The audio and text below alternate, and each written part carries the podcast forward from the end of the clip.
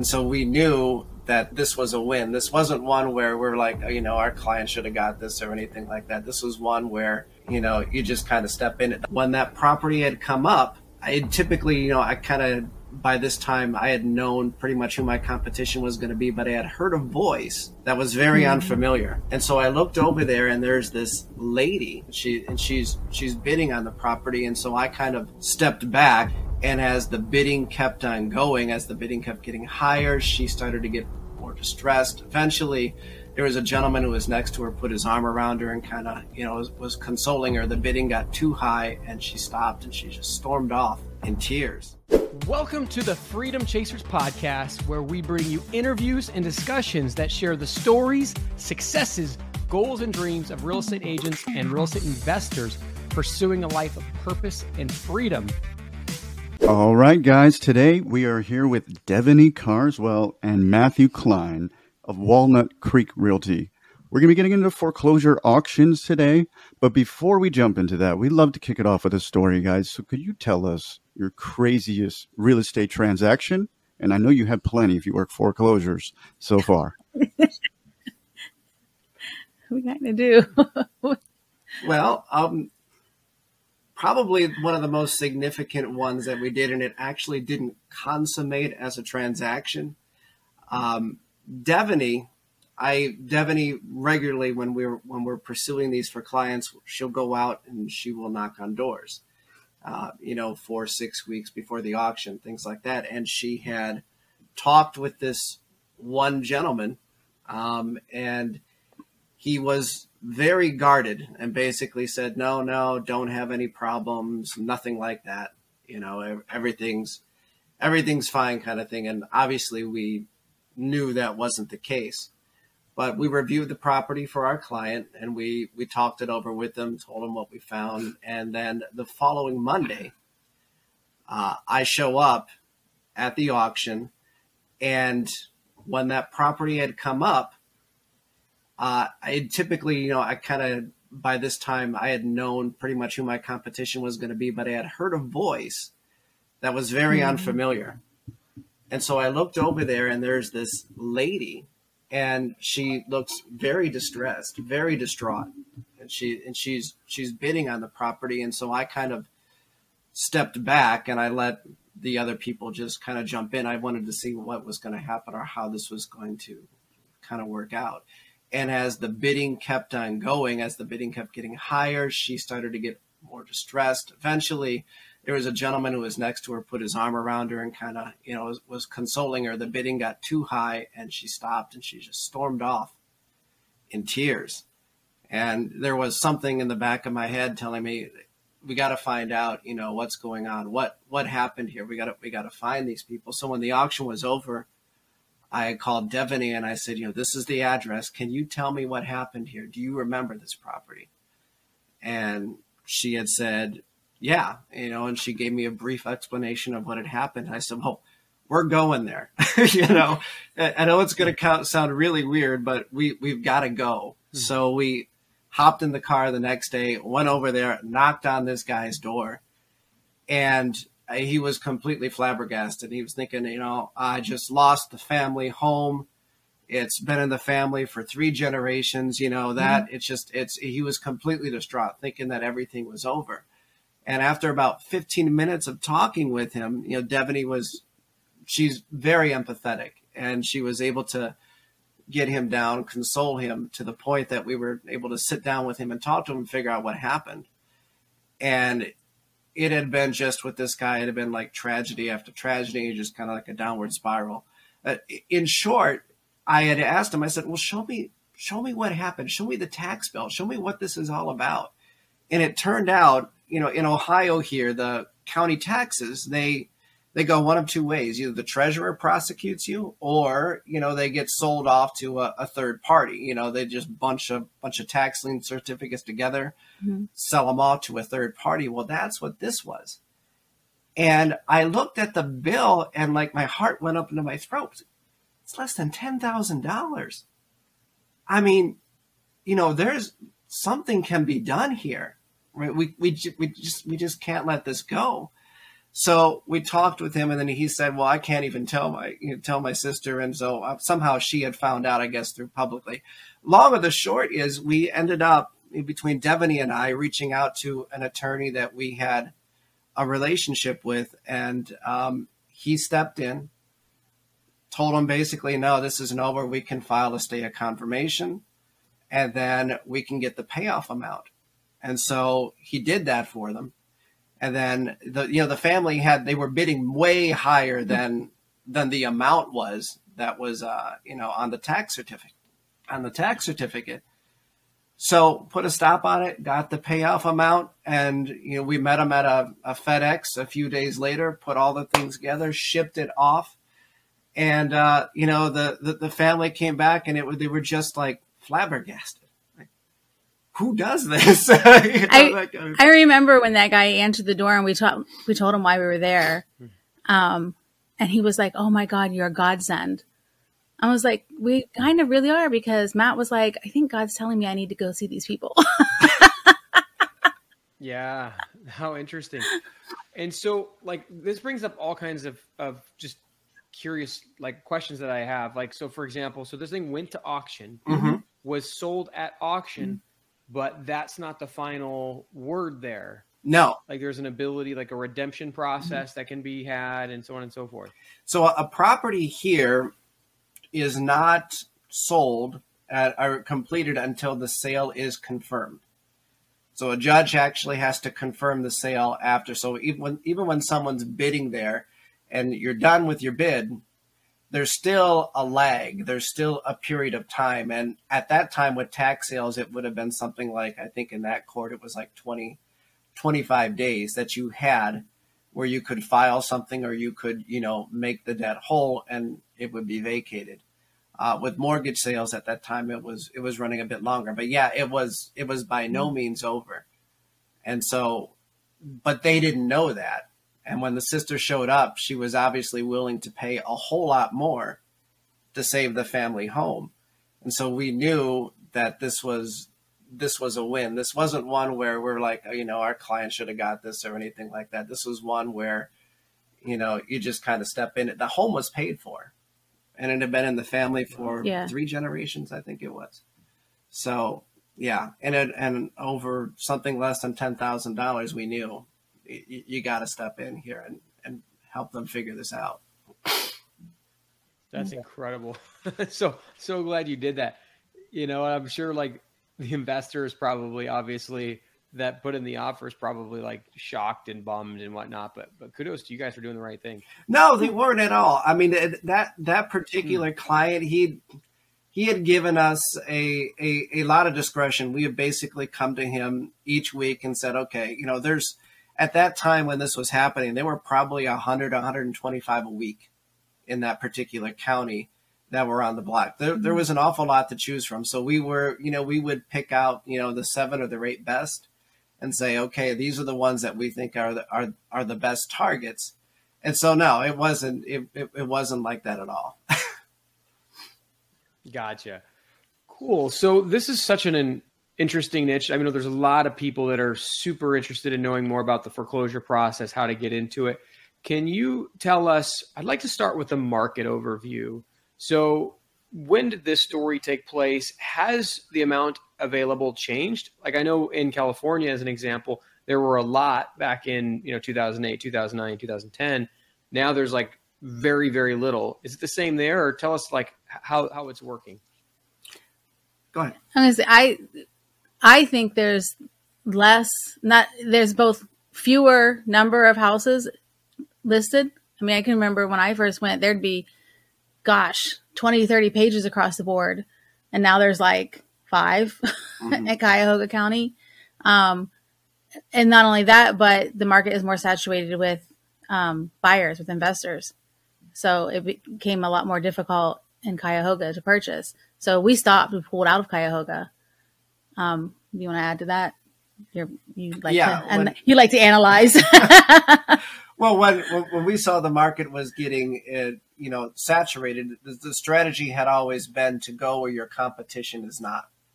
So if they were concentrating, and you know, that that particular county, the Cuyahoga, it was a big county. So there were there were a lot of places to go. So when they started concentrating in one area, we would move to mm. another, and we would simply keep moving. We there there was opportunity where your competition was not. It's just you know how we how we looked at it, and then we realized as things kept going, we're going to have to get better. We're going to have to understand these neighborhoods a little bit better, find these little niche neighborhoods because people kept coming in, and the the numbers kept growing. So eventually, you know, there there would be you know instances where we would see a street name up there and there was a pretty high probability that most people would especially if they were mm-hmm. not from the area because we were getting a lot of outside investors if they were not from area they wouldn't know about it but, but hey you know this little street there are three blocks that are part of this really nice historical neighborhood but an outsider's not going to know that we do you know and so then we started mm-hmm. niching into those things and eventually when cuyahoga got too crowded we just said you know next county over. you know, that's that's where we started to move to. So it, it just became going where the competition was not or unwilling to go, if you will. Absolutely. And that's absolutely a fantastic strategy. As they say often, the riches are in the niches. Well, I'm curious, based off of what you just said, as you're pivoting, how do you define which markets to go into?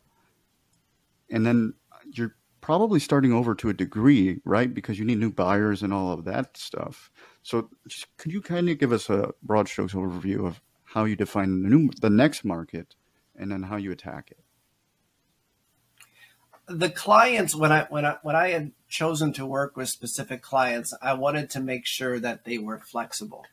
So it was more to them. It wasn't so much about I have to have area, as much as it was I have to have this kind of property, mm-hmm. this kind of margin, this is what I can do. So if that property is within 20 minutes of home base or it's an hour and 20 minutes from home base, I'm willing to do it as long as the numbers work.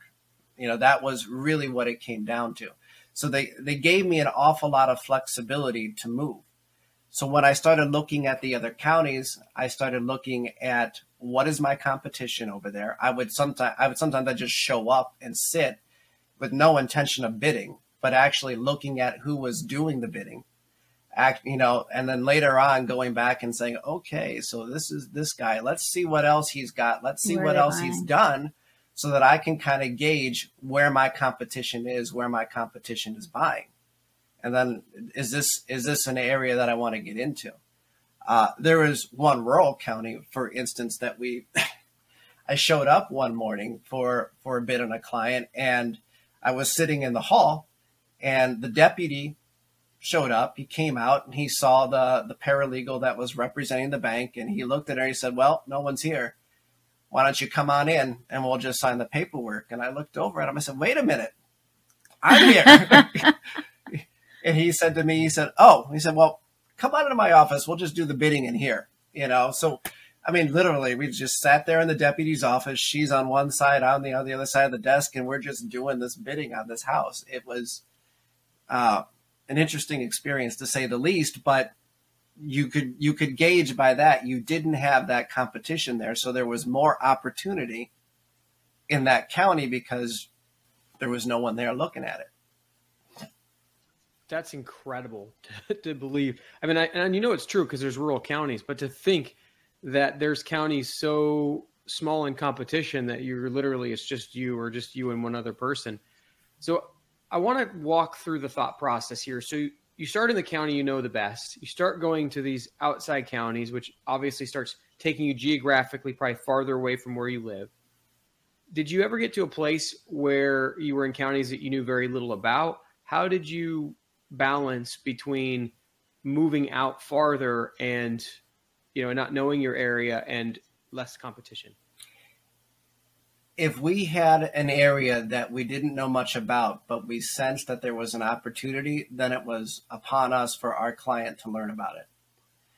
And so the things that we would do is we would we would say, okay, let's you know, this is county X and here is town Y. Let's call the building department. Let's call the the courts. Let's call you know, all these different areas and let's see what we can learn about their systems. You know, some some counties when you sell a house, they require things like your septic system has to be inspected or your well has to be inspected. Things things that could be, you know, potential um, problems for people who didn't know. They weren't expecting those kind of things. Like mm-hmm. I'm just mm-hmm. going to go and buy, buy a house and then it's that's it, and it may not be the case. So we would we would go in, and you know, if they didn't have a building department, then we, we, you'd, you'd call the village or you'd call the county if it was you know unzoned, if you will, or unincorporated, um, and you you just learn the rules. You you'd figure it out, and then you'd go down there and start looking. You know, just it, it, it would seem like at the beginning, especially that you're wasting your time when you're going around checking out and previewing listings that are an hour mm-hmm. away from you.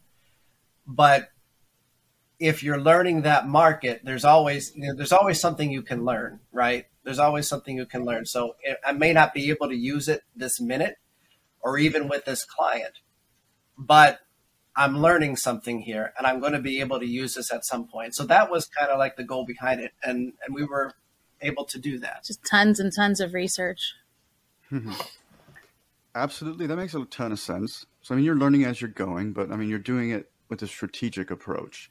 So I'm really curious how you guys do due diligence on these. So I mean, I'm super familiar with the auction.com model. So I mean, obviously they mark properties occupied and vacant. In my experience, almost 50% of the occupied ones were actually vacant. So driving by and just checking them out was a huge advantage to me. So I'm curious. I mean, obviously you're doing the sheriff sales too. Are you guys doing drive-bys and then doing underwriting from a computer and doing detailed analysis that way? Or are you just doing it essentially virtually? Well, Matt calls me the bulldog. he's, kind of introduces me to everybody as his bulldog. Um, and that's the biggest part of, of my position here. I, I do drive-bys. My spidey sense tells me if I need to keep, need to keep on driving. Um, but most of the time, I park my car, I get out, take a few pictures so that I have – some solid something. This is what the house condition currently is. Um, and then I go knock on a door and see if somebody, if I can get somebody to the door. And when they answer, I'm like, you know, hey, um, I'm here with Walnut Creek Realty. We have a client who's interested in purchasing your property at the auction that's coming up. And they're either like, it's not going to the block, go away, or they pause, like, okay, what like what are you gonna say next? Um, and then I just tell them, you know, we're just I'm just here to gather some information. What can you tell me? Can I get some pictures? And keep going from there. Um, sometimes they let me in, sometimes they don't. Um, sometimes they'll they won't let me in, but they'll tell me everything that's wrong with the house that I could possibly imagine, or they'll tell me everything they fixed on the house. Um, I'll if I feel like it maybe it's vacant, maybe it's not vacant, I'll go knock on a neighbor's door say, Hey, is this house vacant? What can you tell me about it? And they'll tell me everything that's wrong with the house or how long it's been vacant. Um, so I, I just, I just really look around, get as, as much information as I can from whatever source I can get it from. Love this. And so, just to kind of recap the process. So, if you're going into a new county, in other words, a new market, you're first calling the building inspectors, understanding the difference in regulations and how they run their particular, you know, set of processes. Then you're going and previewing a bunch of listings to get a sense of the market, maybe doing some research on like which areas are historical, those types of things. And then finally you're going looking at the list of properties going to auction and actually doing the full preview for your clients, getting the full info before going to the auction. Does that sound pretty similar to the process or is there something else that you guys do? Yeah, the, the name of the game in the end is I want to have my clients provided with more information than their competition. The more information you have, the better. So, you know, and sometimes you, an understanding that even that information you have may not be totally accurate. Like there was one early on that uh, Devaney had knocked on a door and they were friendly enough. They let her inside. She got some photos. She took a look around, and what we saw was the county records were horribly inaccurate on the property. So we knew right then and there if our competition was looking at it and they were looking and they were relying on that single source of data saying, okay, this house is X amount of square feet and has X amount of bedrooms and bathrooms, they were going to underbid because the house Mhm. actually had quite a bit more to it. Had like two bedrooms and a bath more. Correct. Yeah. And it had like, you know, about 400 square feet more than what the the county had had actually said. And all that information simply came from Devaney knocking on a door and just, you know, being bold enough to say, "Hey, yeah. Hey, you know, we're here." And then in in that particular case, that particular client had said, you know, "Thank you for doing this."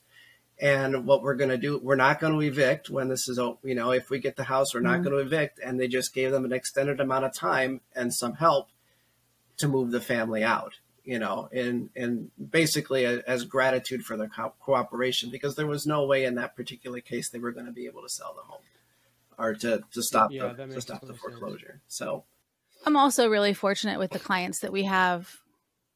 They don't just go in and if the house is vacant is, is occupied, they don't just go in and kick people out. Um, our guys tend to to work with the occupants of the house and give them a little extra time. You know, they don't just immediately slap a three day notice. We do a lot of cash for keys, um, type of things. And I and I mentioned that immediately when I talk to somebody you know, hey, if if my clients bid on your house, the more information they have, the better chances they are of bidding on it. Then the better chances you have of working with somebody who will work with you as opposed to a bank who will give you 30 days immediately or another investor who's going to immediately slap a three day notice on your door. So that helps getting my foot in. totally that's getting my foot in the door. important thing.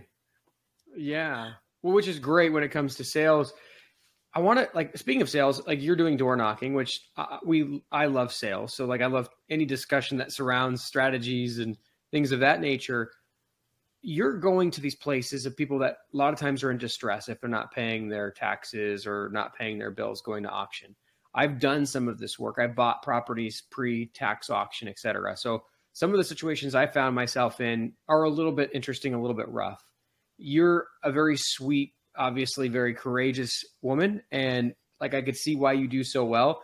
Do you ever have fear? Do you take somebody with you? How do you handle like the safety aspects of not just not door knocking, but door knocking these people that might be in some crazy situations? Um, people ask me that all the time, and I'm not really afraid.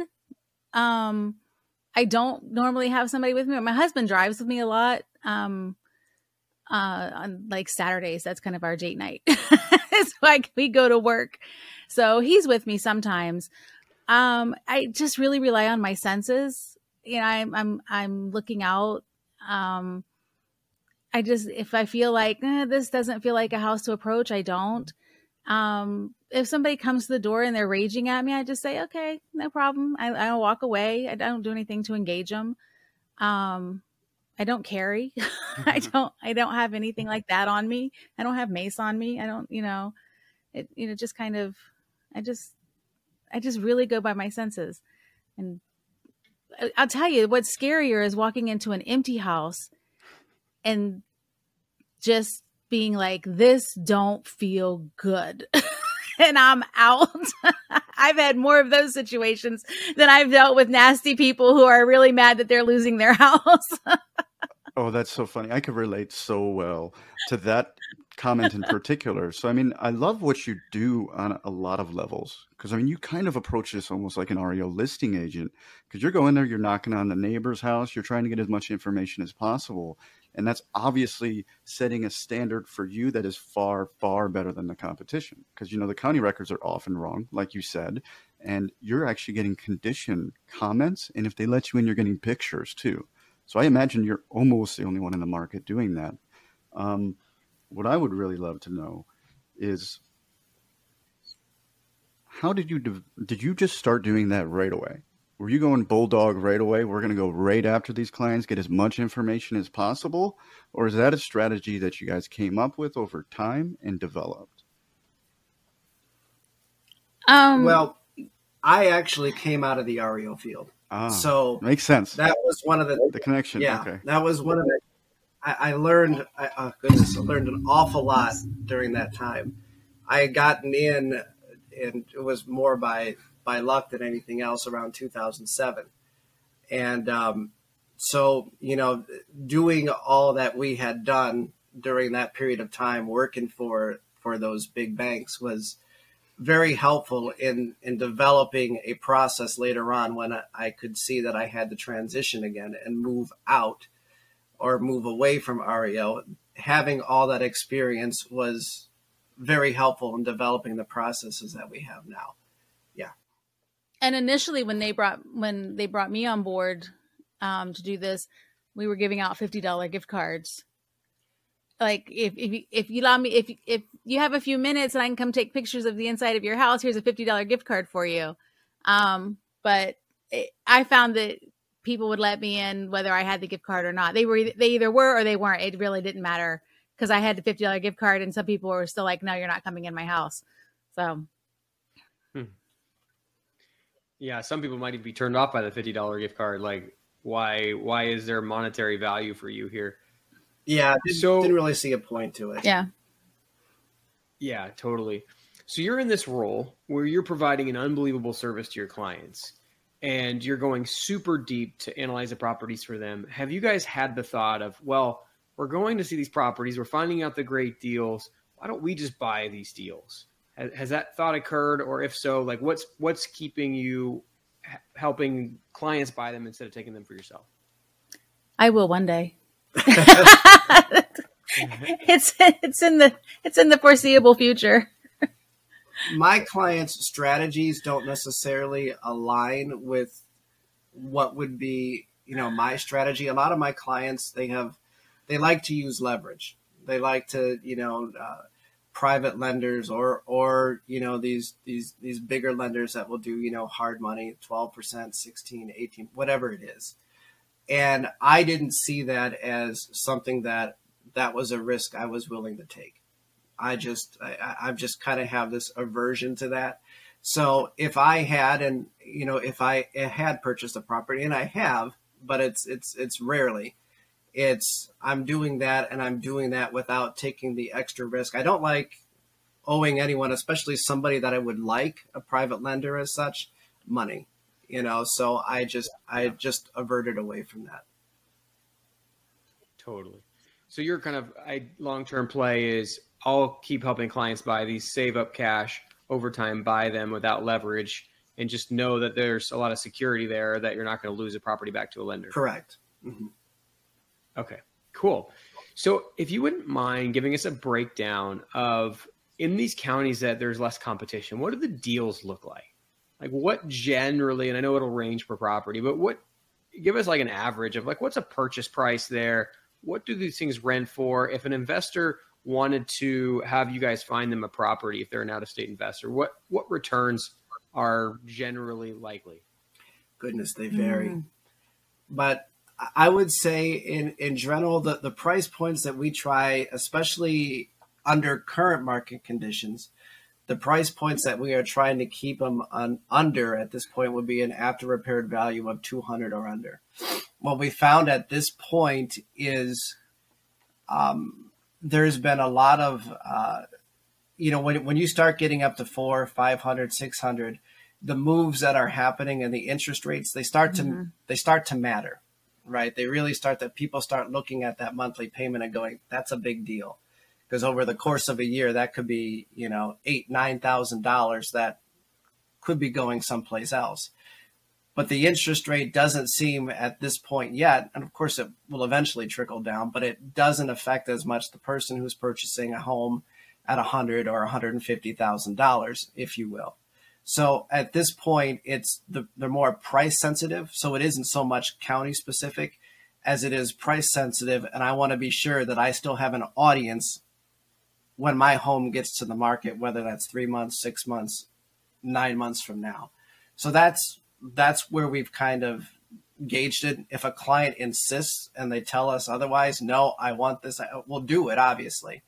But um, when we're talking to them, we're, we're, we're giving them not just the, the micro data, if you will, you know, county specific, but we're also talking macro data. You know, we look we look at other other areas such as you know nationally, how is the housing market doing, new builds, things like that. Is it in contraction? And, and, looking specifically at the single family numbers as opposed to the multifamily, if you will, because the multifamily is going to tell you that builders and lenders, if you will, they're anticipating a higher rental demand as opposed to the single family numbers, which are going to tell you there is still a demand for people who want to buy, they want to own that home, if you will. Yeah, that makes complete sense. And so if if someone's buying a property at say 100 or 150,000 is that property typically renting for like a thousand a month or 2000 a month or again it's market specific there's a there was a market in in Cleveland where you could have that kind of home and it would rent for 1800 2200 a month and then you would switch cities mm-hmm. and just a mile or two away mm-hmm. and then it would be 1200 mm-hmm. a thousand you know. It was really cleveland is kind of this it's this interesting uh, conglomerate of neighborhoods where you can literally be on one street and your housing values are you know 50 80 100 and then you walk the next block over and then it's 300 400 500 and it's just it's it's very neighborhood specific. Very very pocketed. Gotcha. So you were in the reo business is it fair to say that's the reason you guys went down this avenue or were there other reasons that led you into the foreclosure game so the client that um, the client that we had started this with was one that had some pretty high demands. And at the time that I had him, I was listing REOs, but I was not able to meet the demands that he had. You know, I wasn't, I was, he wanted more than I was able to provide. And what I was seeing was that the MLS itself, by that point in time, was getting pretty saturated with REOs, and at the, you know, the the retail side mm-hmm. wasn't getting the multiples.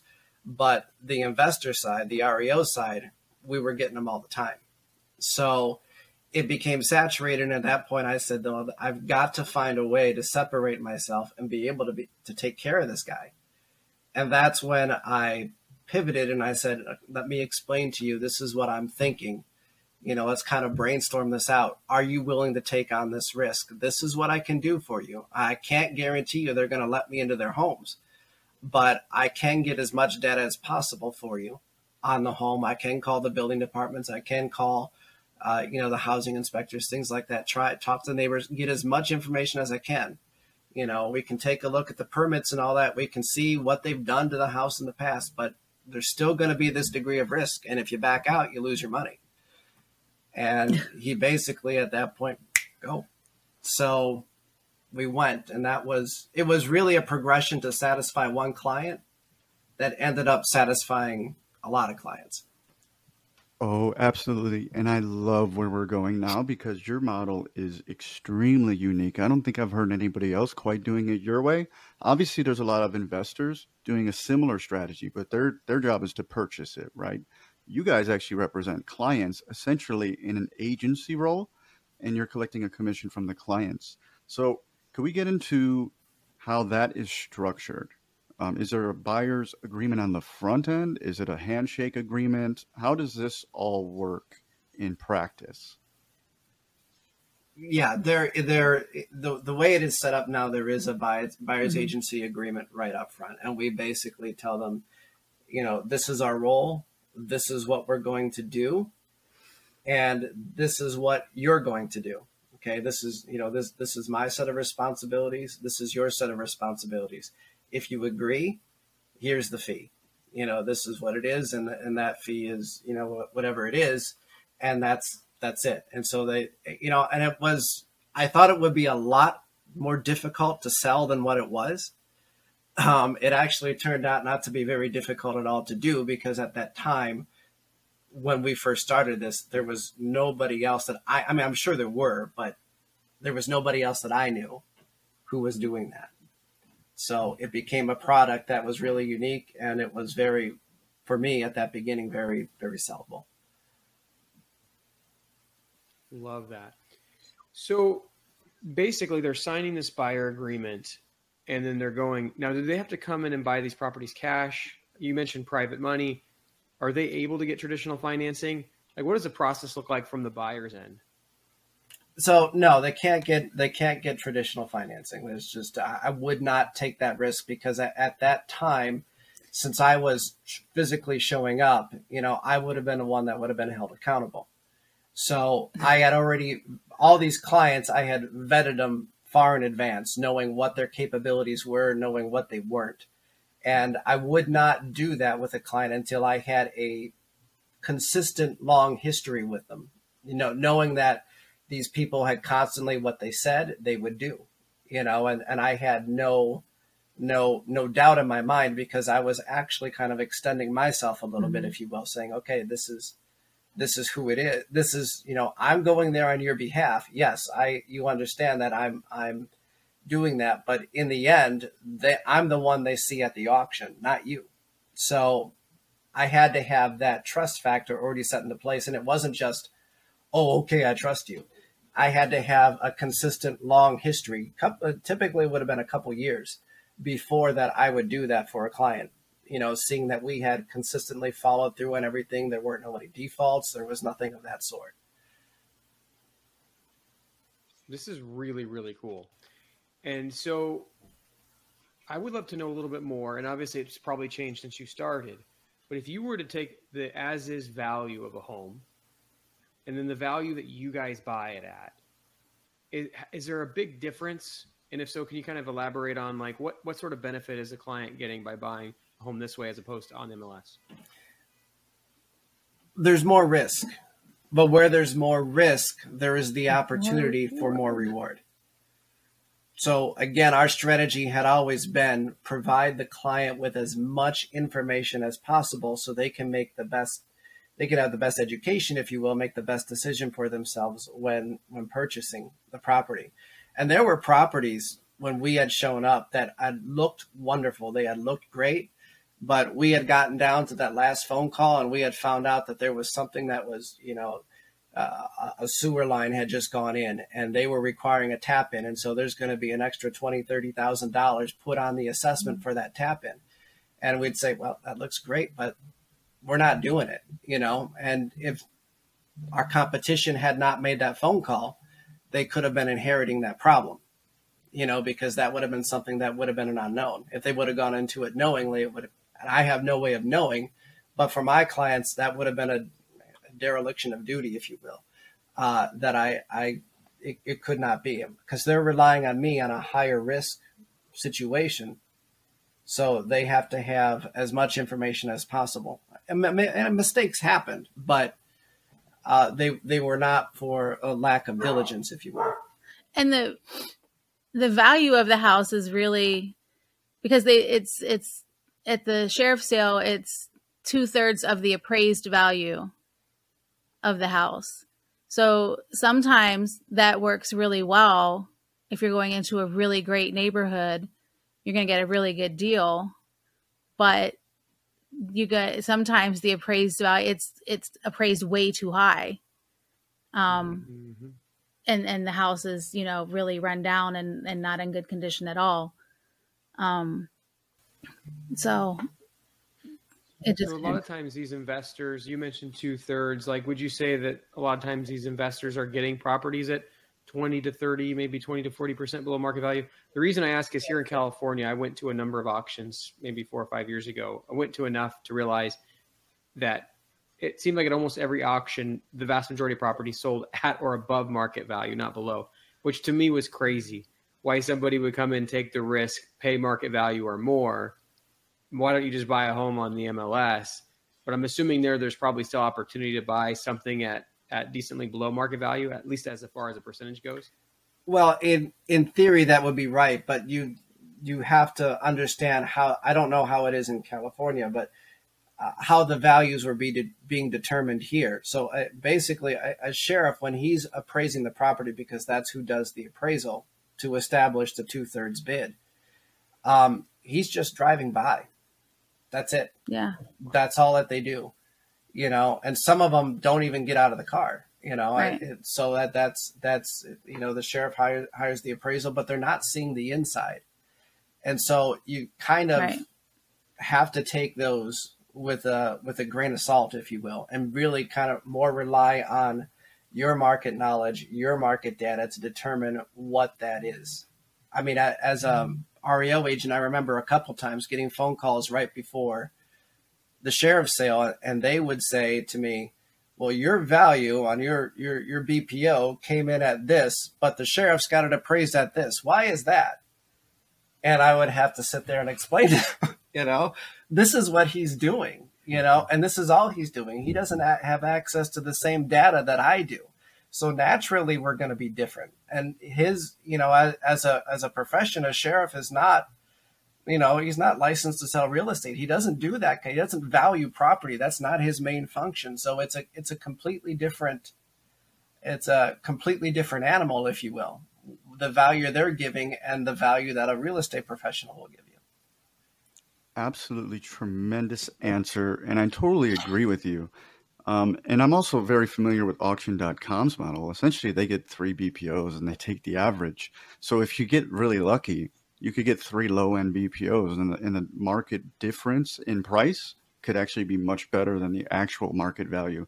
So, I mean, it's really it's just really cool that you mentioned that because I'm super familiar with drive-by BPOs and REO in general. I remember having those types of conversations too, in particular with asset managers. It's like, hey, we got this other BPO at this price, and and having to you know make a good argument for your value is something I've been doing for a very very long time. I'm curious as the market is shifting. Are you looking to reestablish those REO relationships now? Because it seems like it might be an opportune time. And if so, what is your approach doing that?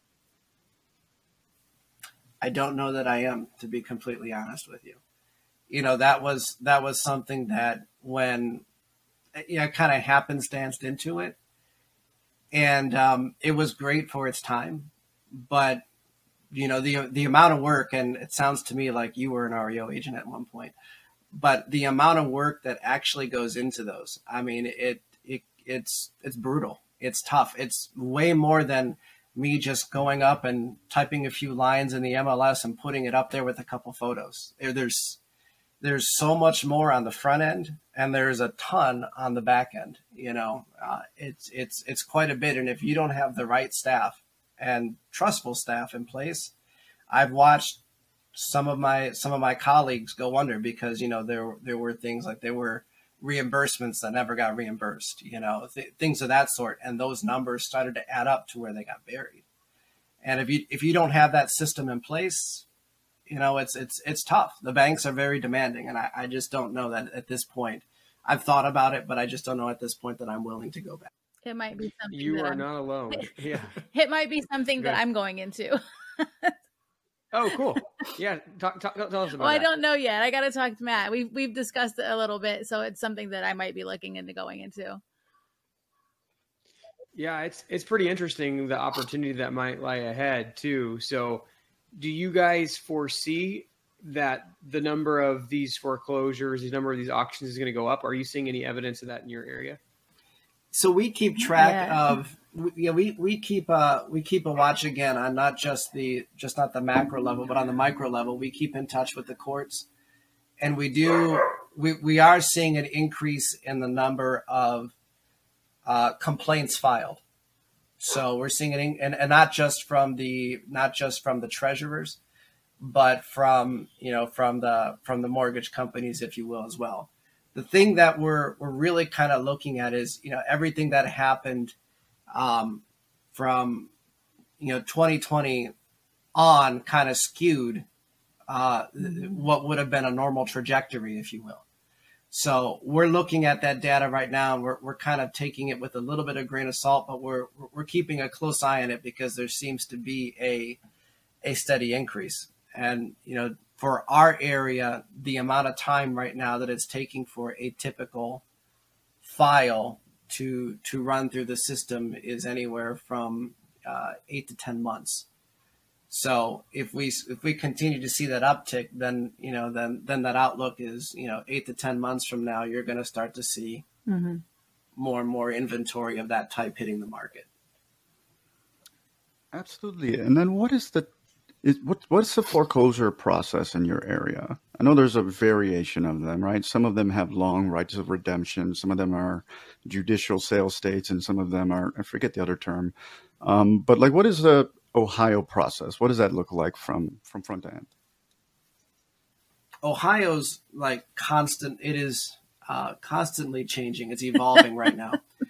Uh, Ohio is a judicial state, but they have, they've made changes in in the past several years, um, which afforded at least for a short time some of our clients opportunities. Where initially, I, I think this don't quote me on this, but I think this was 2017, where they changed the rules to allow not just the sheriff to conduct the uh, sheriff sale, but they now allowed what they call private selling mm-hmm. officers and the private selling officers can then use their own platforms. Auction.com is obviously one of them that they've used, but there are others that are out there, and some of them are not that well known. They just don't get that much traffic, that much drive. Um, and another part of that change was by a certain date, and I think it's this year, or maybe it's next year, uh, all the mortgage foreclosures have to be conducted online. And what that has done is that has afforded uh, the opportunity for individuals who are not in state and previously may have never shown up down at the courthouse to bid on properties by simply, you know, going online, wiring a deposit in, and then simply sitting there and clicking a few buttons, you know, and and and bidding on houses that, uh, you know, they may not have otherwise been afforded before because the auctions were always in person. So that is most counties are on, but there are still some locally here that are not yet that we are we are still participating in, trying to keep that edge for as long as we can anyway. awesome. Thank you for answering that question. Um, this will be a two-parter. Um, how long do you think the foreclosure process tends to be over there from front to end? Number one. And I'm really curious how it looks. Let's say the cash for keys option doesn't work and you have to go the eviction route and the foreclosure route. I'd love to know how the sheriffs approach it there because there's two very different approaches by me. City of Chicago, if it goes to eviction, they ram the door in, they kick them out. And then it's our job to secure the property all property still inside. We need to negotiate all the the turnover of that afterwards. Most suburban counties, a little bit different, but they'll take the tenant out or the occupant or the owner, whatever it was, and then the preservation company literally takes all the furniture to the curb that day. So I'm just curious how that process look, looks out by you guys. The first part, how long does it take for the foreclosure process from beginning to end? It, it varies. I've seen, yeah. I've seen, I've heard people say it's only been six months. I've seen it go two years because you can, they can keep filing and continuing and they can delay it if they have an attorney. If they don't have attorney, it can be short, not that long. Yeah, but um, I, I guess it would, um, if we're talking about, you know, the process from start to finish where the bank has title, it's definitely shorter now. Earlier, definitely earlier on when when I was doing this, I would end up at sometimes listing properties where they still didn't have the sheriff deed, and the sheriff's deed you'd be waiting a month, two months, three months for the property be on the market. It had sold, you know, the plaintiff took it back, but the the courts were so backed up with so many sheriff deeds and you know trying mm-hmm. to confirm sales and everything else that it was it, it, it could have easily been a, a year a year and a half at that time. Now, yeah, it seems like it's down, you know, six, nine months typically is yeah. is is what you see, unless you've got, you know, someone who's in there and lots of motions being filed, things of that sort, a lot of contesting going on, and then, you know, it can it can go further out. Um, the eviction process, uh, once you go to court, you seven to ten days. Uh, they got to be out. Um, and on that day that you have to be out, someone shows up. Well, I used to work property management, and I've represented a couple of clients that Matt had. Um, someone shows up either from the property management or for the client. The sheriff shows up, and somebody who knows how to drill a lock and and we they're there, they're not there. We drill the lock, and property will go out. Well, it depends on what city you're in. Uh, city of Cleveland, your stuff goes to the curb. Someone drills the lock, and your stuff starts going. They have a, a moving company or something like that. Um, there's a, another city. Um, I think it's Euclid. Um, they require you to put uh, their st- their items in storage for 30 days and then they're responsible for it after that. I think there's another city who does that too. Well, Garfield, it, maybe. It also it also varies on yeah. on the foreclosure if it's a homeowner or if it's a tenant. There are certain protections, uh, not just at the not just at the county level, but there's also certain protections that are there for the tenants as opposed to a okay homeowner, which are which are also in place. So it wasn't always. Yeah, I don't think I've ever done an eviction for a foreclosure. Yeah, there, there were there were certain protections that were in place for the tenants over over the homeowners. So in the in the case of the tenants, it typically took took longer. I think there was an act of protecting tenants in foreclosure act or something like that, and there was a a bunch of rules and regulations that we had to abide by. So in those cases, it, it definitely took definitely took longer. Wow. So, one of the things that we care a lot about on the show is not just about becoming successful and making money, but what purpose that we serve in that process. So, the question we'd like to ask is if you had a billion dollars in the bank and a hundred lifetimes of cash flow, what would how would you structure your life? What would your freedom look like? I've always said after I bought everybody cars and houses and all that important stuff, the first three things that I would get, well, now there's four I, a personal chef, personal trainer, um, someone, a, a landscaper. My yard would look nice, and I would I would buy real estate all over the place because I want to go travel and live. I, I want to go to Italy this week, and I want to go to Florida this week, or I want to go wherever. My husband thinks I'm nuts because you know, he's like, but you know, you have to upkeep it, and people have to live there. And I'm like, no, no, no, no, no because then you make money because now we live in the days of Airbnb. so, you know, totally, yeah, and that sort of thing. Um, but I would just, and I'm I'm also an artist. I'm a part. I'm a potter, and I like photography. So I would be going places and learning from the masters, and just that would that would be my life. That would be my freedom. What are you doing, Matt? Me billions of dollars and hundreds of lifetime of income. It's it's family, mm-hmm. right? It's I would definitely at that point say, you know, I I I don't think I could ever stop doing what I'm doing. You know, it's just something that I I absolutely love, but I would probably regulate it in such a way that um, you know my family took more of a precedence over over than than what I do now. Instead of you know going the the traditional you know eight to twelve hours a day kind of thing, which is you know what what's normal when you run your own business mm-hmm. and longer.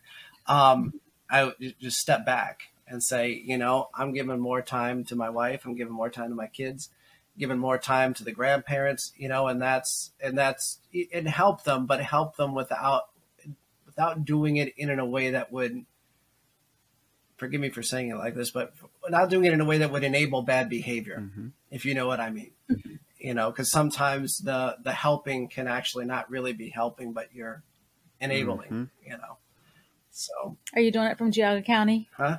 Are you doing it from Geauga County? Yeah, maybe so. um, I love that question so much because the variance in responses is so wide but it almost always goes down to purpose and what your core values are. So, I mean, it's just fun to learn more and more about people and, and what their desires are. Um, this is a specific question for you, Matthew, and I think Devaney might be interested in the response because of her interest in REO. I think a lot of agents right now are thinking about the pivot into REO. And I don't want to keep this super long um, REO is a super systemic thing, right? You can't do it by yourself. You need field agents, you need people that are doing all the task entry and things of that nature. What would your top three tips be for somebody that's looking to get into REO right now?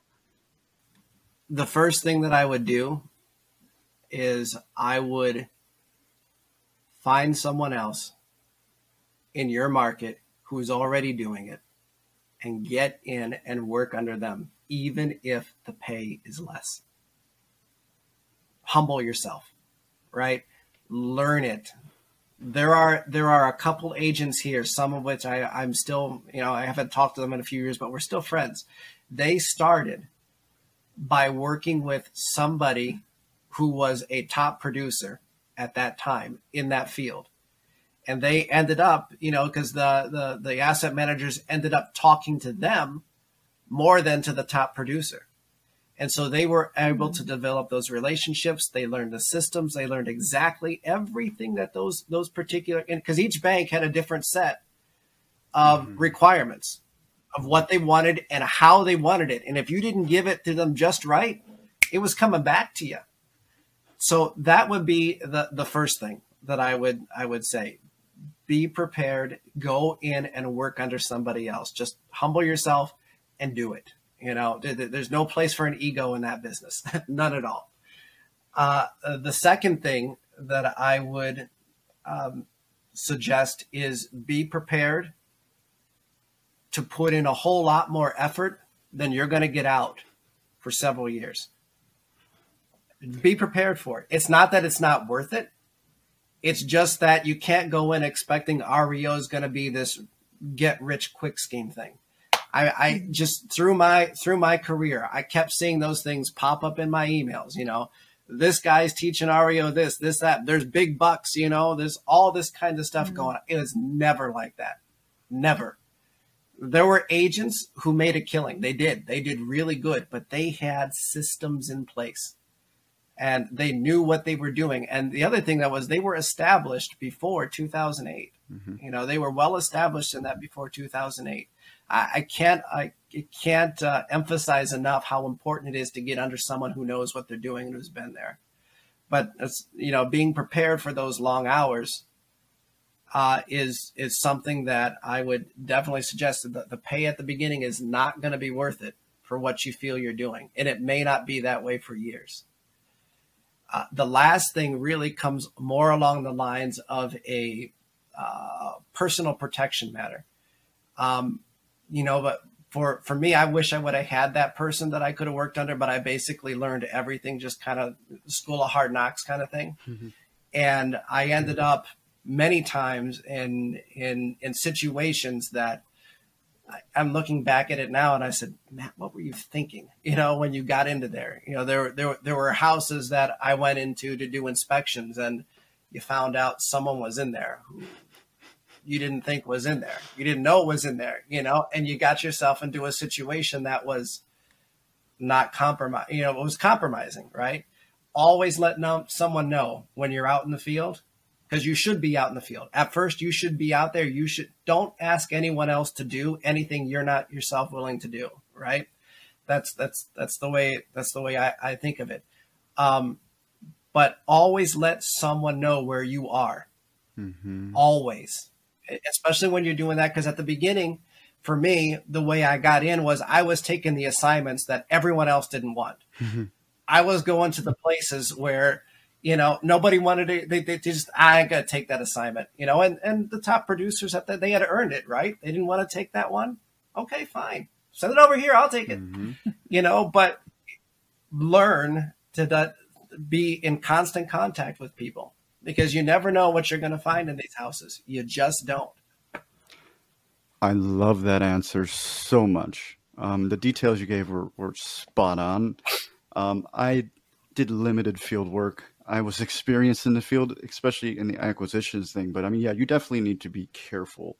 Um, the first tip you gave was absolutely the best tip anybody could get.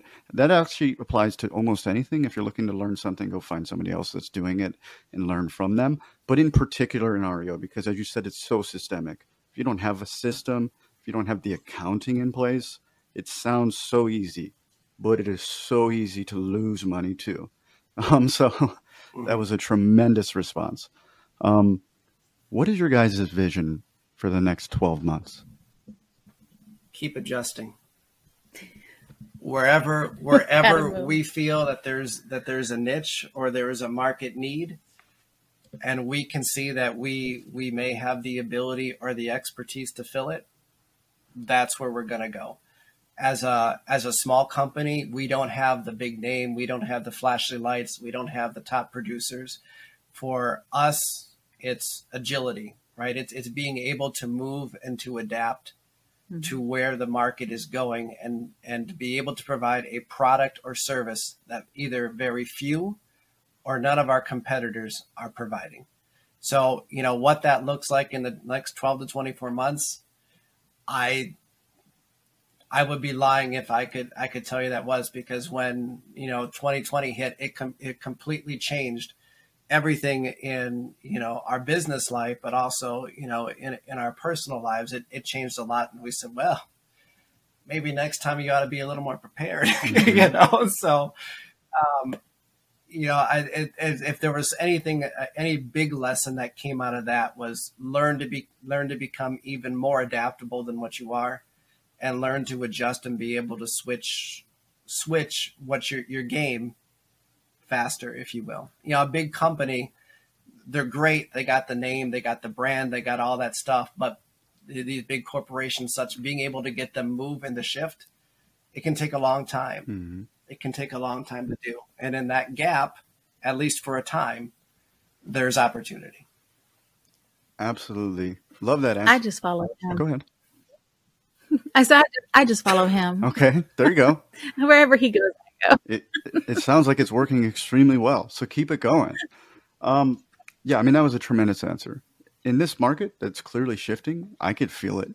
Um, I'm sure most people can. It is important to be fluid. So that was a very tremendous answer.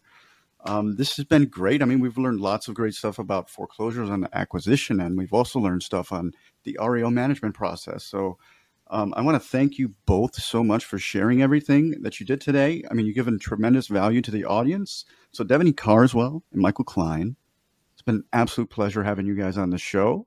And to those of you out there chasing freedom, freedom is acquired one action at a time. So commit to taking one action and do it within the next seven days. Tell somebody you know that can hold you accountable. And before you know it, you too will be living a life of freedom. Thank you for tuning in, and we'll catch you on the next one.